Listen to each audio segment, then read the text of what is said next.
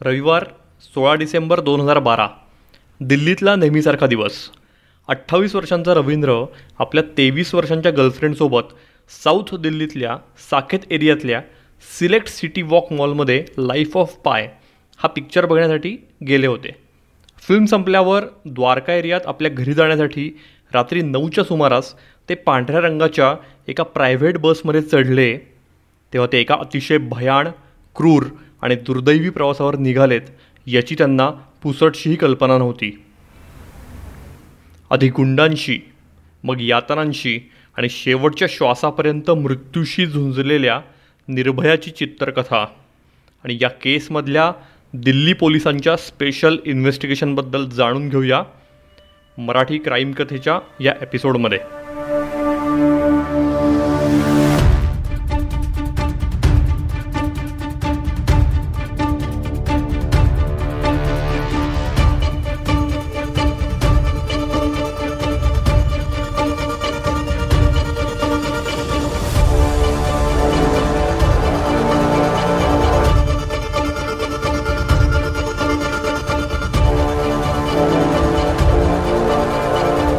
Marathi crime कथा या माझ्या पॉडकास्ट शोमध्ये मी तुमचा होस्ट निरंजन मेढेकर तुम्हा सगळ्यांचं अगदी मनापासून स्वागत करतो. एपिसोडला सुरुवात करण्याआधी एक मनापासून अपील करायचे तुम्हाला सगळ्यांना. मराठी क्राईम कथा या आपल्या पॉडकास्टला लवकरच एक वर्ष पूर्ण होतं आहे आजचा हा आपला एपिसोड हा सव्वीसावा एपिसोड आहे. त्यामुळेच तुम्ही ज्या कुठल्या प्लॅटफॉर्मवर मराठी क्राईम कथा ऐकत असाल तिथे हा पॉडकास्ट जर तुम्ही अजून सबस्क्राईब केला नसेल तर प्लीज प्लीज सबस्क्राईब करा. कारण बऱ्याच लोकांना हे अजून माहिती नाही आहे की यूट्यूबचा एखादा चॅनल जसं आपण सबस्क्राईब करू शकतो तसाच पॉडकास्ट चॅनलही सबस्क्राईब करू शकतो आपण. म्हणजे प्रत्येक ॲपवर एक प्लसची साईन असते. स्पॉटीफाय असेल जिओ सावन असेल गाना असेल ॲपल पॉडकास्ट असेल. सो तिथं जाऊन तुम्ही सबस्क्राईब करू शकता. सबस्क्राईब करण्याचा सगळ्यात मोठा फायदा म्हणजे पुढच्या एपिसोडचे नोटिफिकेशन तुम्हाला आपोआप मिळत राहतील. सो नक्की सबस्क्राईब करा लाईक करा आणि कमेंट करा तुमचा फीडबॅक शेअर करा. ज्यायोगे नवीन वर्षात जे मी नवीन एपिसोड्स घेऊन येणार आहे त्या सगळ्याचे नोटिफिकेशन्स तुम्हाला तुमच्या मोबाईलवर मिळत राहतील. सामान्य माणसाच्या आयुष्यात घडलेल्या एखाद्या घटनेनं संपूर्ण देश ढवळून निघण्याची घटना अगदी दुर्मिळातली दुर्मिळच. सोळा डिसेंबर दोन हजार बाराच्या रात्री निर्भयाच्या बाबतीत जे काही घडलं त्यानं मात्र दिल्लीसह सगळा देश नुसता ढवळूनच नाही निघाला तर अक्षरशः पेटून उठला. आपल्या देशात मुलींच्या आणि महिलांच्या विरोधात होणाऱ्या अत्याचारांचं प्रमाण इतकं मोठं आहे की समाज म्हणून आपण केव्हाच कोडगे होऊन गेलो आहे अगदी हा एपिसोड करत असतानाही पालघरमध्ये एका मुलीवर तिच्या मित्रानंच आपल्या साथीदारांसोबत गँगरेप केल्याची बातमी येऊन धडकली आहे. पण निर्भयाच्या बाबतीत जे काही झालं ते सगळ्याचाच कडेलोट करणार होतं. एपिसोडला सुरुवात करण्याआधी मला एक सांगायचं आहे की तिच्या मित्राचं नाव जे मी रवींद्र म्हणले ते मी मुद्दाहून बदललेलं आहे. कारण निर्भया इतकीच मला असं वाटतं की त्याची आयडेंटिटी पण रिव्हील न करणं गरजेचं आहे. अनेक बातम्यांनी पॉडकास्टनी हे ऑलरेडी रिव्हील केलेलं जरी असलं तरी मी माझ्यापुरती ही काळजी घेतो आहे आणखी एक गोष्ट म्हणजे दिल्लीचे former police commissioner Neeraj Kumar यांनी खाकी फाईल्स या आपल्या पुस्तकामध्ये आत्मचरित्रामध्ये या केसविषयी अगदी डिटेल सविस्तर प्रकरण एक लिहिलेलं आहे. सो याचा मेन रेफरन्स मी या एपिसोडमध्ये घेतलेला आहे. कारण नेटवर इतक्या प्रचंड प्रमाणात कंटेंट जरी असला निर्भया केसबद्दल तरी त्याची ऑथेंटिसिटी तपासून क्रॉस चेक करून ते घेणं हे मला फार महत्त्वाचं वाटत होतं.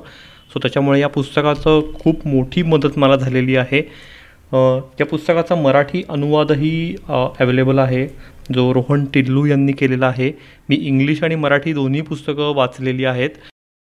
या पुस्तकात नीरज कुमार यांनी senior I P S officer म्हणून छत्तीस वर्ष सेवा बजावताना फेस केलेल्या वेगवेगळ्या चॅलेंजिंग केसेस यांचा अंतर्भाव या पुस्तकात आहे. सो हे पुस्तक नक्की वाचा तुम्ही. मी त्याची लिंक डिस्क्रिप्शनमध्ये देतो आहे एपिसोडच्या सोळा डिसेंबरच्या रात्री दिल्ली गुरुग्राम नॅशनल हायवेची डागडुजी करणारे E G I S infra management या कंपनीचे एम्प्लॉई राजकुमार आणि सुरेंद्र सिंह हे जीपमधून दिल्लीच्या दिशेनं निघालेले होते. महिपालपूर ओव्हरब्रिजजवळचं वळण त्यांनी पार केलेलं आणि त्यांना त्याच वेळेला रस्त्याच्या डाव्या बाजूनं अगदी क्षीण आवाजातल्या कुणाच्या तरी मदतीच्या याचना कानावर पडल्या. त्यांनी गाडी थांबून पाहिलं तर एक तरुण मुलगा आणि मुलगी रस्त्याकडेला गंभीर जखमी अवस्थेत बसले होते. त्यांच्या अंगावर अक्षरशः एकही कपडा नव्हता.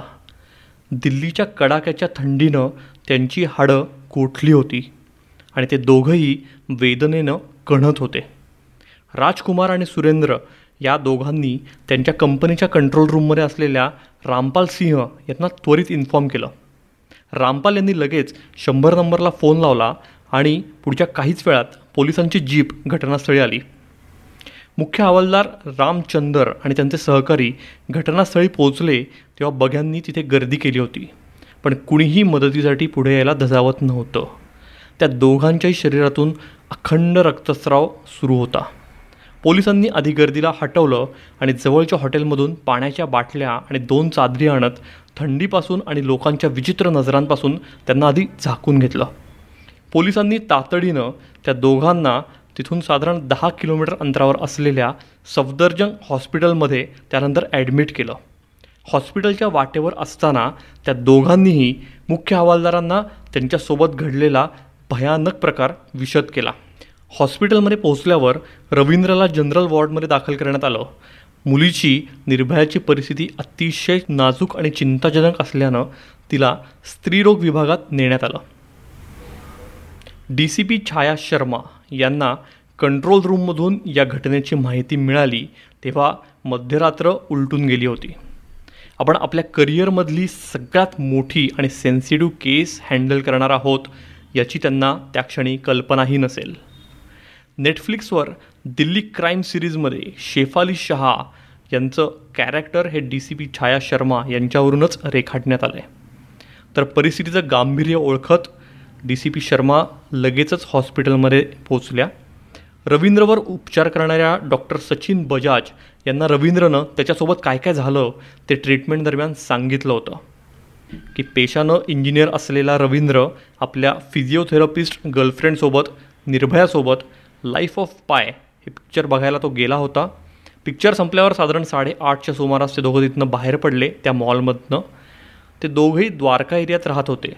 तिकडं जाण्यासाठी थेट रिक्षा न मिळाल्यानं त्यांनी मुनिरकापर्यंत जाणारी रिक्षा पकडली. मुनिरकापासून एखादी बस मिळेल अशी त्यांना आशा होती. झालंही तसंच. म्हणजे खरं तर त्यांना द्वारकाला जाणारी सातशे चौसष्ट नंबरची बस हवी होती पण थोड्या वेळानं एक पांढरी बस त्यांच्याजवळ येऊन थांबली. त्या बसच्या बाजूला पिवळा आणि हिरवा पट्टा होता.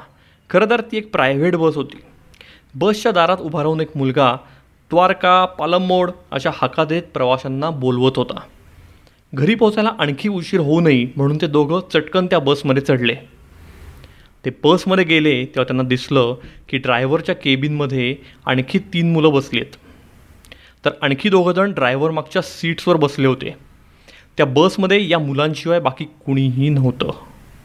काहीतरी चुकतं आहे हे रवींद्र आणि निर्भयाला जाणवण्याआधीच बस सुरू झाली होती. बसचं दार लावण्यात आलं होतं. इतकंच नाही तर बसच्या काचांना पडदे होते आणि ते सगळे पडदेही लावण्यात आलेले होते.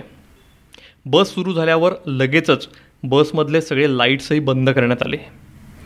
बस द्वारकाकडे जात असताना एअरपोर्टकडे जाणाऱ्या ओव्हरब्रिजपाशी आली तसे ड्रायव्हर शेजारी बसलेले तिघेजण रवींद्रच्या दिशेनं आले. इतक्या रात्रीचं एकट्या पोरीला घेऊन कुठे चाललं आहे असं म्हणत त्यांनी त्याला शिवीगाळ सुरू केली. रवींद्रनं जेव्हा त्यांच्या आरेला कार्य करण्याचा प्रयत्न केला तेव्हा ते त्याला बेदम मारहाण करायला लागले. आपल्या मित्राला हे गुंड मारतायत हे बघताच निर्भयाही त्यांचा प्रतिकार करायला लागली. या झटापटीमध्ये त्यांच्या कानावर विनय आणि पवन अशी दोन गुंडांची नावंही पडली.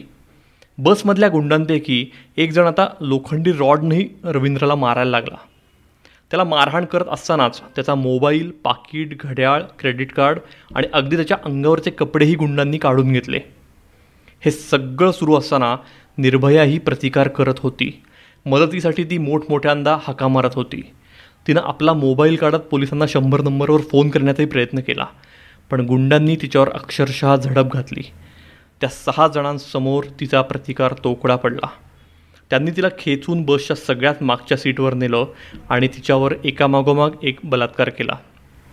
तिनं केलेल्या विरोधाची शिक्षा म्हणून त्या लोखंडी रॉडनं त्यांनी तिला जिथे आणि जसं मारलं ज्या जखमा केल्या ते वाचतानाही अंगावर शहारा येतो. कुणी कसं काय इतक्या क्रौर्यावर उतरू शकतं हा प्रश्न या संपूर्ण केसमध्ये राहून राहून पडतो. आपल्या वासना शमल्यावर त्यांनी निर्भयाकडच्याही वस्तू लुटल्या आणि तिच्या अंगावरचे कपडेही ओरबाडून काढले. आता त्या दोघांना चालत्या बसमधून फेकून देण्याचा आणि त्यांना बसखाली चिरडून मारण्याचा त्यांनी प्लॅन केला. त्या दोघांना जिवंत सोडून देण्यात काहीच अर्थ नाही आहे असं गुंड एकमेकांशी बोलत असल्याचं रवींद्रनं जखमी अवस्थेत ऐकलं होतं. आधी त्यांनी बसच्या मागच्या दारातून त्यांना फेकण्याचा प्रयत्न केला पण तो दरवाजा उघडलाच नाही. त्यामुळे मग नग्नावस्थेत असलेल्या निर्भयाचे केस धरत तिला फरफटत पुढच्या दारापाशी नेत त्या दोघांनाही बसमधून बाहेर फेकण्यात आलं. त्यानंतर गुंडांनी बस मागे घेत त्या दोघांना चिरडून टाकण्याचाही प्रयत्न केला. पण ते दोघं सुदैवानी ऐनवेळी कसे बसे बाजूला झाले आणि त्यांचा जीव त्यावेळी वाचला. डी सी पी शर्मा यांनी हॉस्पिटलमध्ये रवींद्रची भेट घेतली तेव्हा त्यानं घडलेला हा सगळा प्रकार त्यांना सांगितला. निर्भयावर किती निर्घृण प्रकारे अत्याचार करण्यात आला आहे तसंच त्यानंतरही तिला कशा प्रकारे जखमी करण्यात आलं हे देखील रवींद्रनं त्यांच्याशी बोलताना स्पष्ट केलं. त्यांनी म्हणजे D C P Chhaya Sharma यांनी आय सी यूमध्ये जात निर्भयाची भेट घेतली. तिची अवस्था अत्यंत वाईट होती. त्यांच्या तोपर्यंतच्या करिअरमध्ये हे असे अत्याचार झालेले ना त्यांनी कधी ऐकले होते ना पाहिले होते. निर्भयाची अवस्था बघून त्याही प्रचंड अस्वस्थ झाल्या. निर्भया आणि रवींद्र यांच्यावर ज्या बसमध्ये अत्याचार झाला त्या बसचा पत्ता लागला तर आणि तरच आरोपींपर्यंत पोहोचता येईल हे D C P Chhaya Sharma यांना जाणवलं. त्यामुळेच ती बस नेमकी कशी होती याचं वर्णन त्यांनी रवींद्रकडून घेतलं.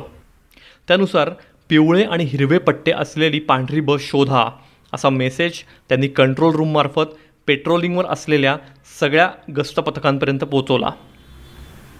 दरम्यान डी सी पी शर्मा या रवींद्रला घेऊन वसंत विहार पोलीस ठाण्यात गेल्या. त्याच्या स्टेटमेंटनुसार बलात्कार अपहरण लूटमार आणि खुनाचा प्रयत्न अशा वेगवेगळ्या कलमांच्या आधारे गुन्हा नोंदवण्यात आला. तसंच या खटल्याचा तपास हा P S I Pratibha Sharma यांच्याकडे सोपवण्यात आला. या सगळ्या घडामोडींमध्ये सोळा डिसेंबरची रात्र उलटत आली होती. बाकी कोणताही सुगावा लागत नसताना काहीही करून आधी त्या बसचा थांगपत्ता लावणं आवश्यक आहे हे डी सी पी शर्मा यांना वारंवार जाणवत होतं. त्या बसवर पिवळे हिरवे पट्टे आहेत याशिवाय आणखीही माहिती रवींद्रनं दिली होती. त्या बसमध्ये ड्रायव्हरसाठी वेगळी केबिन होती तिची सीट कवर्स लाल रंगाची होती आणि बसला पिवळ्या रंगाचे पडदे होते असं बाकी वर्णन रवींद्रनं सांगितलं होतं. तसंच या बसच्या पुढच्या डाव्या चाकावरची कॅपही निघालेली आहे हेही त्यांनी आवर्जून सांगितलेलं. पण या वर्णनाची बस संपूर्ण दिल्ली नॉयडा आणि गुरुग्राम परिसरात शोधायची म्हणजे गवताच्या गंजीत सुई शोधण्यासारखं होतं. दुसरीकडे या केसनं संपूर्ण देश ढवळून निघाल्यानं पोलिसांवर तपासाचं प्रचंड असं प्रेशर निर्माण होत होतं. हा डेडलॉक दिल्ली पोलिसांनी नेमका कसा क्रॅक केला? दिल्ली सोडून राजस्थान आणि बिहारला फरार झालेल्या गुंडांपर्यंत पोलिसांना पोचण्यात यश आलं का? या सगळ्याविषयी जाणून घेऊया पुढच्या एपिसोडमध्ये ऐकत रहा मराठी क्राईम कथा.